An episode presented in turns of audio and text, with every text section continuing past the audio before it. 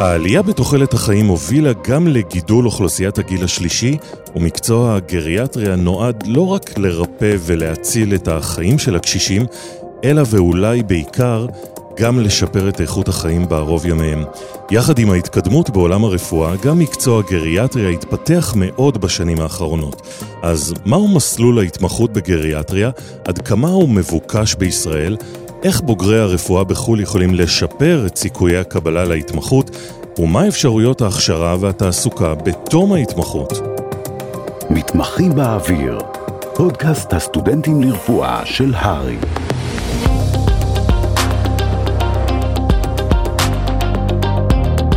ברוכים הבאים לפרק נוסף בפודקאסט מתמחים באוויר של הארי. אני איתי גל ובכל פרק אנחנו מארחים את מיטב המומחים שיספרו על החיים הרפואיים בישראל רגע לפני שאתם מסיימים את הלימודים ועוטים על הצוואר את הסטטוסקופ. הפעם נדבר על ההתמחות בגריאטריה, ואיתי באולפן נמצאים הדוקטור ורד חרמוש, יושבת ראש האיגוד הגריאטרי ומנהלת האגף הגריאטרי בבית החולים לניאדו בנתניה. שלום ורד. שלום, שלום. והדוקטור רון רוטר, מתמחה בגריאטריה, ששב לישראל אחרי שלמד רפואה בחו"ל. שלום רון. שלום דוקטור חרמוש, שלום איתי, שמח להתארח כאן. אז אה, אולי נתחיל בשאלה הכי בסיסית, למה בחרתם בהתמחות הכל כך לא פשוטה הזו? מתי ידעתם שזה המקצוע בשבילכם, ורד? טוב, אצלי זה קצת ארוך, מצחיק, מוזר. למעשה אני מגיעה מהצבא, אני רופאה עתודאית, וסך הכל בזמן הצבא, כשחשבתי איפה ומה להתמחות, אז למעשה באו, אה, היו מומחים בגריאטריה, אמרו לי, בואי תנסי לראות, אולי תחשבי להתמחות בגריאטריה. והאמת, כשבאתי ועשיתי סיבוב במחלקה, פשוט התאהבתי. נזכרתי בסבתא שלי, זיכרונה לברכה, וכשראיתי את הקשישים הולכים ועושים שיקום, והולכים עם ההליכון, ועושים פיזיותרפיה, אמרתי, וואו, פה זה פן שונה של הרפואה. אנחנו לא רק מטפלים בהם במיטות, אנחנו משקמים אותם, מסתכלים על איכות החיים שלהם, וכן, פה כבר ידעתי. רון, מה איתך? האמת היא שאני הגעתי לזה ממש במקרה. אה, אני עשיתי סטאז' אה, בבית חולים בצפון, ובכלל בכלל חשבתי שאני הולך אולי לכיוון של רפואה דחופה, כבר הציעו לי תקן, אבל אתה יודע, אנחנו חושבים ודברים קורים, והתקן קצת אה, איחר לבוא, ובינתיים אני סיימתי סטאז' והתחלתי לעבוד בבתי אבות, והתגלגלתי למוסדות גריאטריים, והחלטתי שזה מה שאני רוצה לעשות. לפחות מבחוץ זו נראית התמחות מאוד מאוד לא פשוטה. אתם רואים הרבה קשישים, סיעודיים, רואים מטופלים בסוף חייהם לפעמים סובלים. אלה לא מראות מדכאים? אתה רואה את החולה ואת המשפחה שלו, אתה שומע את כל הסיפור, ואתה מסתכל על איכות החיים שלו. אתה רוצה לראות איך אתה משפר, מה מפריע לו באמת. והאמת ש... זה נראה יותר קשה ממה שזה באמת, אתה מסתכל במשקפיים אחרות. ואני חושבת שאתה מתאהב בגריאטריה. אני חושבת שאנשים באים לעבודה כל יום מחייכים ושמחים, כי הם חושבים איך הם יכולים לעשות לאנשים טוב, איך הם ירגישו יותר טוב, מה מפריע להם, כל פעם אתה חושב. ולפעמים רק להפסיק תרופה ורק לשנות פה כמה דברים, ובן אדם מרגיש טוב ויש לו הקלה. אתה מסתכל אחרת על הדברים. רון, אתה מסכים שגריאטריה זה לא מקצוע עצוב? האם זה מקצוע עצוב? יש הרבה עצב במקצוע הזה. כן, אתה רואה אה, הרבה אנשים שמתים, הרבה אנשים שסובלים, אה, אנשים שהם בסוף החיים, אתה רואה את המשפחות שסובלות. אה, וכמו שוורד אמרה, יש איזשהו רצון לשפר גם את התחושה אצל החולה, גם את התחושה אצל המשפחה. אני חושב ש... אני לא יודע, אני לא קורא לזה דיכוי, אלא אתה כן, כן מביע איזושהי תחושה של כאב עם המשפחה. אני כן לוקח את זה הביתה. כן, יש ימים שהם קשים. שבוע שעבר נפטר ממש בן אדם בידיים שלי. כן, אתה לוקח את זה הביתה, רואים על זה את זה בבית. זה משהו שכן, אתה חי 24-7, זה לא... אבל פשוט אתה צריך לעשות את ההפרדה שאתה מגיע הביתה, זה מה שאני חושב שצריך להיות. אז עם כל העצב הזה, מה גורם לך לקום בבוקר ולרצות להגיע לעבודה? קודם כל, אני חושב שבאמת אה, המחלקה שמובילה דוקטור חרמוש, באמת אה, האנשים במחלקה עושים את המחלקה. באמת, קודם כל אני חושב שהאנשים במחלקה עושים את המחלקה. עכשיו, דבר שני, האופי של העבודה, שזו עבודה אה, אה, שנותנת איזשהו מעוף למשפחה, איזשהו אה, תקווה למשפחה. שגם אם הבן אדם נשאר לו כמה חודשים לחיות, שהוא יעביר אותם בצורה יותר טובה, הוא יהיה יותר עם המשפחה, הוא אה, אה, יהיה יותר, אה, יותר מציאותי עם המשפחה, יהיה לו עתיד יותר, מה שנקרא, יזכרו אותו גם יותר, בצורה יותר טובה מאשר שהוא היה מקודם. ורד, את מסכימה? יש אופטימיות במחלקת גריאטריה? אני חושבת שכן. תראה, אני לא, יש דברים שאני יכולה להשפיע עליהם ויש דברים שלא. הייתי שמחה שלחולים לא יהיו מחלות, הם לא יסבלו ולא ימותו. אבל לא. אבל אני יכולה כן להשפיע על זה שהוא לא יסבול. הוא לא צריך לעבור פרוצדורות מיותרות, הוא לא צריך לקבל uh, תרופות שיגרמו לו סבל, אני יכולה להוסיף לו תרופות שהוא יהיה שמח, שהוא לא יסבול, שאני יכולה, ואני גם יכולה לגרום לזה שהמשפחה תפתח איזשהו שיח, הם לא כולם ככה יעמדו מפחדים, רועדים, מה יקרה, לא נספר, כן נספר. כן, אתה רואה את זה ופועל. בואו נדבר קצת על אה, מקצוע גריאטריה עצמו. ורד, כמה גריאטרים יש אה, בארץ? יש בכלל צורך במתמחים בגריאטריה? יש קרוב ל-400, אני חושבת 400 מומחים, אם אני לא טועה, ככה מספרים האחרונים שראיתי. ברור שיש צורך בהרבה מתמחים. אני חושבת שהמקצוע רק צריך לגדול ולגדול. כמובן שהאוכלוסייה גדלה. אה, והאמת שגם ההתמחות בגריאטריה השתנתה. אה, למעשה, התמחות בגריאטריה יכולה להיות כהתמחות בסיס או כהתמחות על, וההתמחות בסיס היום השתנתה, ואני רואה את זה שיהיו הרבה תתי התמחויות בגריאטריה. כבר היום אפשר לעשות עוד התמחות על, שמישהו שהוא מומחה בגריאטריה יכול להיות רפואה פליאטיבית, או שיקום, מנהל, יש כמה התמחויות שאפשר לעשות. ואני מאמינה שזה רק יגדל. ויש עוד דבר, יש היום גם שיתופי פעולה עם איגודים אחרים. יש שיתוף פעולה שעם החירור, עם האיגוד הכירורגי, יש את מה שנקרא, את, והוקמה חברה של כירורגיה גריאטרית, ואני מאמינה שזה רק יגדל. יש uh, כמה מרכזים בארץ היום, ביניהם בלינסון ותל השומר, שבהם חולה לפני ניתוח, מגיל מסוים או ממצב מסוים, חייב לעבור הערכה גריאטרית. ואז כל ההחלטה על הניתוח שלו תעשה על ידי גריאטרים. יש הרבה צורך בגריאטרים. ויש צורך במתמחים? עד כמה קשה להתקבל להתמחות בגריאטריה? אני רוצה שיפתחו עוד מחלקות בגריאטריה. השאיפה שלי, שבכל בית חולים בארץ תהיה מחלקה גריאטרית. אז אני מקווה שיהיו יותר מקומות גם להתמחות. אפשר להתמחות היום בגריאטריה או בבתי חולים, או במר"גים. אם, אם יהיה יותר מחלקות, יהיה יותר מקומות. זו התמחות אה, מבוקשת? התמחות בגריאטריה? אני חוששת שלא כל כך. זה אומר שאתם זקוקים למתמחים. זקוקים מאוד. אה, אני חושב שבשנתיים האחרונות, מאז שהתחלתי להתמחות בגריאטריה, אני רואה שכן, יש יותר מתעניינים, אה, אנשים באים יותר להתעניין. כשהתחלתי את ההתמחות, אנחנו גם פתחנו דוקטור חרמוש פתחה מחלקה פנימית גריאטרית שמשלבת גם פנימית וגם גריאטריה. אנחנו רואים היום יותר מתעניינים, יותר אנשים שבאים ומוצאים עניין במחלקה הזאת, בסדר יום שלה, בצורת טיפול, היא באמת משלבת אה, אה, הדבר הזה באמת, ההתמחות הזאת היא באמת אה, משלבת כמה מקצועות, היא גם משלבת פסיכיאטריה, היא גם משלבת נוירולוגיה, היא גם משלבת פנימית, היא גם משלבת גריאטריה. אנחנו רואים באמת מכלול של מקצועות שהגריאטר אחראי להם ו- ו- ו- ו- ומעביר אותם הלאה ומטפל בהם. הוא צריך לדעת מהכל מכל. בואו נדבר קצת על המקצוע עצמו. מה כולל תחום הגריאטריה? על אילו גילאים אנחנו מדברים? מה ההבדל בין גריאטריה לרפואה פנימית? אז הגיל, אנחנו מדברים מגיל 65, ולכאורה, זו תמיד השאלה הקלאסית שאנחנו שואלים סטודנטים לרפואה, למה צריך גריאטריה? מה, כולנו מטפלים באותו הגיל, נכון? יש כבר מספיק מחלקות פנימיות. אבל בגריאטריה ההסתכלות היא שונה. אנחנו מדברים על זה שאנחנו לא רק מסתכלים על המחלות של המטופל, אנחנו מסתכלים גם על המצב הקוגניטיבי, הנפשי, הסוציאלי, אה, התפקודי, הכל. ולמעשה, כשיש לך את כל התמונה, אז בסדר, היה לו בצקת ריאות, הוצאנו אותו, הוא יציב. ומה עכשיו בעצם? אז מה, הוא יכול לחזור הביתה? רגע, הוא, מש... הוא כל הזמן מתאשפז. אולי הוא לבד, הוא לא לוקח תרופות, הוא לא רואה מה כתוב, ולכן הוא כל פעם מתאשפז. אולי הוא כל כך מדוכא, אולי... אולי פשוט הסביבה שהוא נמצא בה היא, היא לא תומכת בו, והוא לא יכול. וזה כל כך יפה שאתה רואה גם חולה שסתם התאשפז אצלנו, וזו תשובה של פנימאי קלאסי, יאללה, שחררו, שחררו.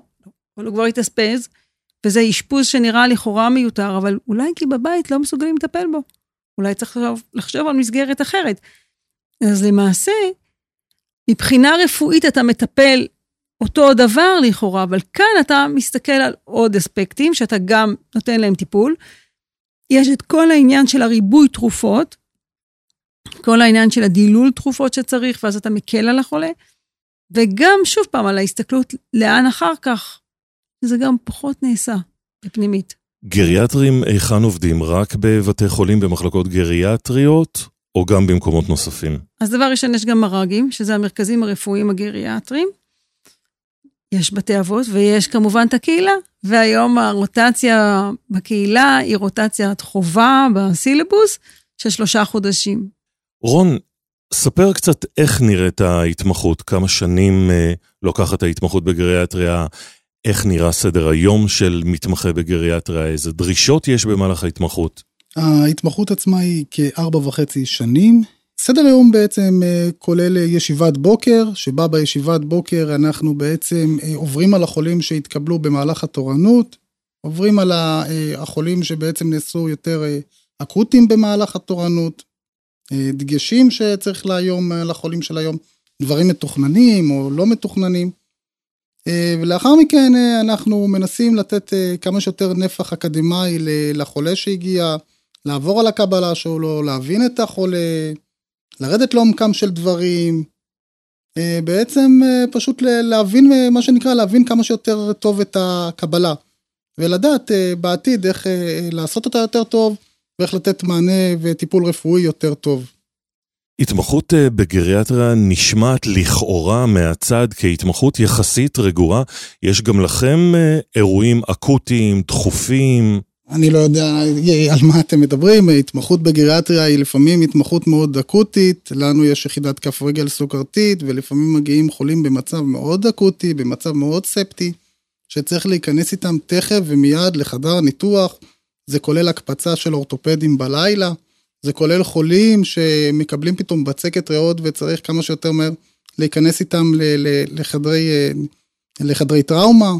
זה יכול להיות לפעמים אה, תורנות מאוד מאוד סוערת, אל ת... שלא לא יבלבלו אתכם. אני רוצה להוסיף בעצם, שבהתמחות בגריאטריה אנחנו נותנים את הדגשים לא רק על המצב הרפואי של המטופל, אנחנו מסתכלים לעומק, גם על המצב התפקודי, גם על המצב הקוגניטיבי, גם על המצב הנפשי. אנחנו לומדים טוב איך עושים את ההערכות הקוגניטיביות, לומדים תסמונות אה, של דמנציה וכל מיני הפרעות קוגניטיביות אחרות, לומדים ממש טוב על טיפול תרופתי ועל תופעות לוואי. הרבה פעמים מטופלים מקבלים תרופות שנראות כל כך רגילות וכל כך ברוטינה, ואנחנו לא זוכרים ולא מכירים תופעות לוואי שחולה בדרך כלל מקבל עליהן עוד תרופות, רק כדי למתן את התופעות לוואי האלה, שבעצם מי שמבין טוב טיפול תרופתי נכון, אז מלכתחילה הוא יכול להחליף את התרופה הבעייתית, ולא להוסיף עוד ועוד ועוד תרופות, מה שאנחנו קוראים לזה קסקדת תרופות, ואז אה, למעשה, אנחנו מאוד מאוד מדגישים, למעשה הישיבת בוקר אצלנו לפעמים נראית מאוד מאוד ארוכה, אבל זה לא סתם, אנחנו באמת יושבים ומלמדים את המתמחים בישיבות בוקר.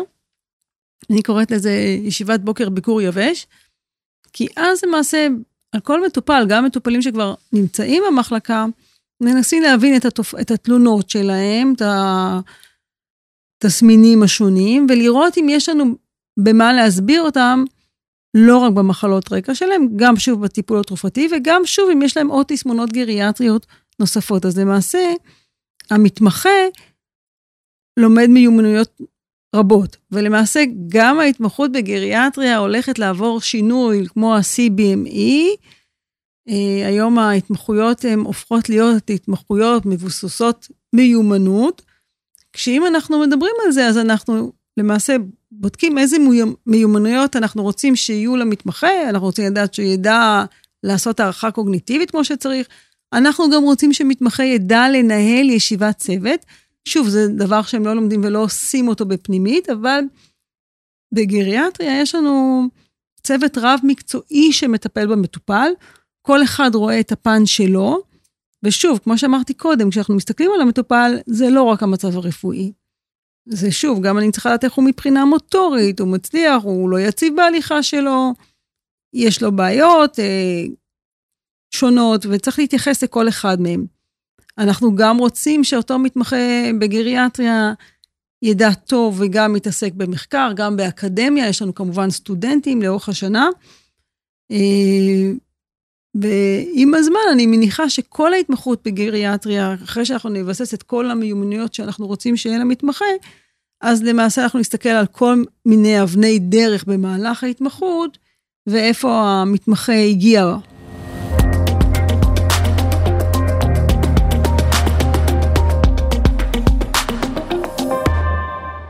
רון, היה לך קשה להתקבל להתמחות בגלל העובדה שלמדת בחו"ל? הרגשת שוני כלשהו לעומת בוגרי הארץ? שוני אני כן הרגשתי, אני הרגשתי שהם כבר מה שנקרא סגורים על הכל, שאני באתי לבית חולים לסטאז', לקח לי רק חודש להבין איפה אני נמצא, מה התפקיד של כל אחד פה, מה זה רופא בכיר, מה זה רופא תורן, מה...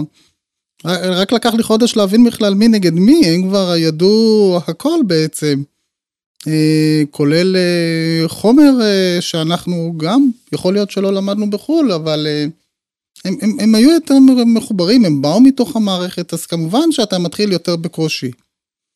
באופן אישי, לי לקח כשנה לחפש התמחות, אני חושב שעברתי כל בית חולים עד אזור תל אביב. מאזור, מי, הייתי ברעיונות בבית חולים בצפת, והגעתי לראיונות בתל השומר.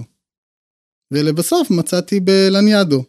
אז כן, לקח לי כשנה התמחות, ובאמת, אתה, כל פעם אתה מגיע ובא לכמה ימים, ומנהל מחלקה קצת אה, מחזיק אותך, אומר לך, כן, נראה, יהיה תקן, לא תקן. היה איזה מנהל מחלקה שכל הזמן אמר לי, הקורות חיים שלך על השולחן שלי. וצריך לדעת אה, להיות אה, מה שנקרא, לשווק את עצמך טוב, לעשות שיעורי בית לפני. איך עשית את זה? איך שיווקת את עצמך? איך עשית אה, שיעורי בית? אני חושב, אני חושב שקודם כל הדבר הכי חשוב זה קודם כל האופי שלך. באמת צריך, יכול להיות שיש לך גם ידע מאוד מאוד מרשים, אבל אם יבינו שאתה קצת טיפוס לא נוח, אז זה יכול להכיר עליך. אז קודם כל צריך לעשות איזה רושם שאתה בן אדם שאפשר לעבוד איתו. אחר כך צריך אה, להראות שאתה מנסה כן אה, להיכנס לעניינים, כן לעשות איזשהו, אה, מה שנקרא להשתתף בישיבות בוקר, כן איזשהו לעשות מצגת, כן להרשים קצת באיזה, בסיבוב רופאים, וכמובן לעזור בעבודה השוטפת, וזה יכול לקרב אותך למטרה. במהלך הסטאז' לי זה קרה במהלך רוב העבודה שאני עשיתי בשביל למצוא התמחות, אה, הייתה אה, בשנה אחרי שסיימתי סטאז'. ורד, איך ההתייחסות לישראלים שסיימו ללמוד רפואה בחו"ל? את האמת, יש להם אותו סיכוי להתקבל אצלך להתמחות כמו בוגרי הארץ? עכשיו שאתה אומר את זה, אז אני נזכרת בתקופה שאנחנו כסטודנטים, אז זה היה יותר קל, כי בסך הכל הרבה סטודנטים עובדים כעוזרי רופא, ואז מכירים אותם. וסטודנטים שמגיעים מחו"ל, אין להם את זה. ונכון, הם צריכים אחרי הסטאז', אם הם, אם הם לא עשו סטאז' במח, במחלקה או בבית חולים, אז באמת לא מכירים אותם. ואז הם באים, עושים סיבובים. באמת, כמו שרון אמר, הם צריכים, אה, לא יודעים להרשים, אבל צריך להכיר מי הם. ההיכרות היא נכון, הבעיה המרכזית. נכון, כי זה, אני חושבת שכן, אין ברירה, וזה באיזשהו מקום, זה בכל זאת, זה שונה מבוגרי הארץ, כי בכל זאת יש להם כאילו את היתרון הזה שהם כבר ניסו קודם, והם הכירו אותם, וגם האלקטיבים. תכלס, אם יש להם אלקטיבים שהם יכולים לעשות לא בחו"ל, אלא בארץ, ואם זה במחלקות. היום כבר יש, בעיקר נכון, uh, לבוגרי uh, הונגריה ועוד מדינות במזרח אירופה, יש הסכמים עם כל מיני בתי חולים, והם באמת עושים חלק מהשנה החמישית והשנה השישית כולה, עושים כבר בארץ. וזה מצוין, כי אז מכירים אותך. כל הרעיון זה שאם מכירים אותך. אני חושבת שכל אחד רוצה לקבל למחלקה שלו להתמחות, מתמחה שאתה יודע שהוא יודע ויש לו ידע, הוא רציני, יש לו יחסי אנוש טובים, עם מוטיבציה, אבל את זה צריך להכיר. אתה לא רוצה לקבל מישהו שייתקע שם והוא לא יודע והוא לא רוצה ללמוד והוא סתם והוא גם לא נחמד, אנטיפט, לא רוצה אחד כזה. וחשוב להכיר אותו לפני כן. מה לגבי uh, סטודנטים או בוגרי רפואה שרוצים uh, לנסות להשתלב, לעזור במחקרים קליניים? זה משהו שמקובל? כן, האמת שאם הם אה, גם לעזור וגם להשתלב בפעילות המחלקתית וגם במחקרית, בטח שזה מקובל. וזה יתרום? ברור. תגידו, יש איזשהו טייפקאסט למתמחה בגריאטריה, תכונות אה, אופי ספציפיות? כי בואו נודה שלהרבה התמחויות יש את אה, דמות הרופא הספציפי. יש כזה גם בגריאטריה? אני חושב שכן. אני חושב ש... אין גריאטר שאין לו נשמה גדולה. אם אתה רוצה להיות גריאטר, אתה צריך להיות עם נשמה גדולה, ובאמת לתת מעצמך מעל ומעבר. אני לא חושב שיכול להיות, אני לא יודע איך זה בהתמחויות אחרות, אבל אני יודע איך זה אצלנו. אתה לא יכול, אה, מה שנקרא, אתה צריך לתת יותר מ-100%. אתה צריך להיות יותר שם בשביל החולה, יותר להכיל אותו, יותר, אה, מה שנקרא, להבין את הצד שלו. אה, ואז אתה יכול להשתלב במקצוע הזה. רון, אתה יודע, היה פעם איזה מחקר שהראו לי על עושר ועושר באלף, והתמחויות שונות, ומצאו שדווקא בילדים ובגריאטריה הם המומחים הכי מאושרים. ויש התמחויות אחרות שדווקא שם יש הרבה סבל, אבל זה היה מעניין, כי דווקא בגריאטריה. ילדים, טוב, זה נשמע לי גם הגיוני, אבל... אני מאשר, זה הגיוני, הגיוני. אבל זה, וזה עוד פעם, כמו שאמרתי קודם, כי אתה בסך הכל, נכון, אתה רואה את המראות הקשים, אבל אתה בא לעשות טוב. אז כן, אני חושבת שאנשים שמגיעים לגריאטריה יש בהם טוב ויש להם רצון להקשיב ולשמוע, הם, הם, הם כן צריכים לרוץ, אבל הם גם יש להם ככה, אתה יודע, את הנחת הזאת לבוא ולשמוע את האחר.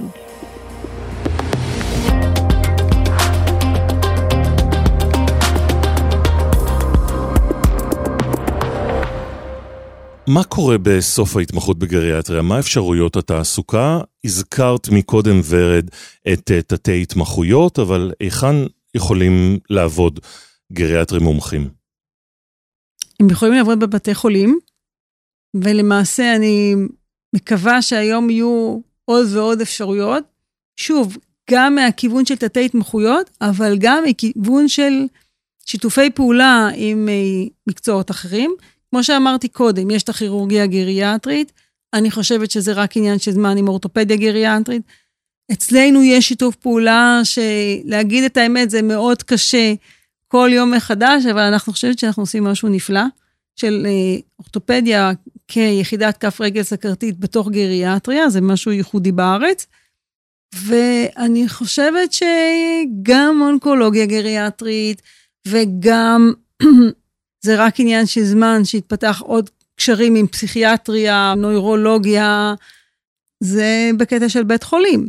ויש גם את העניין של המלר"ד, שביחד עם גריאטריה, שזה גם יכול להתפתח מאוד, כי היום מדברים גם על מלר"ד גריאטרי.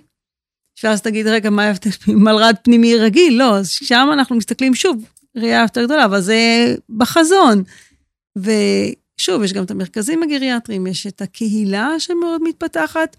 בקהילה אנחנו מדברים על זה שגם יש יחידות של הערכה רב-מקצועית, הערכה גריאטרית, זה מאוד מאוד מתפתח. הקהילה ממש, גם כל קופות החולים לוקחים על עצמם. וחוץ מזה, יש, כמו שאמרנו, את בתי האבות, שבסך הכל, כשאנחנו אה, מדברים על בתי אבות, אז יש כל מיני, יש לכל מיני רמות תפקוד שונות, יש את הדיור מוגן, יש הכל.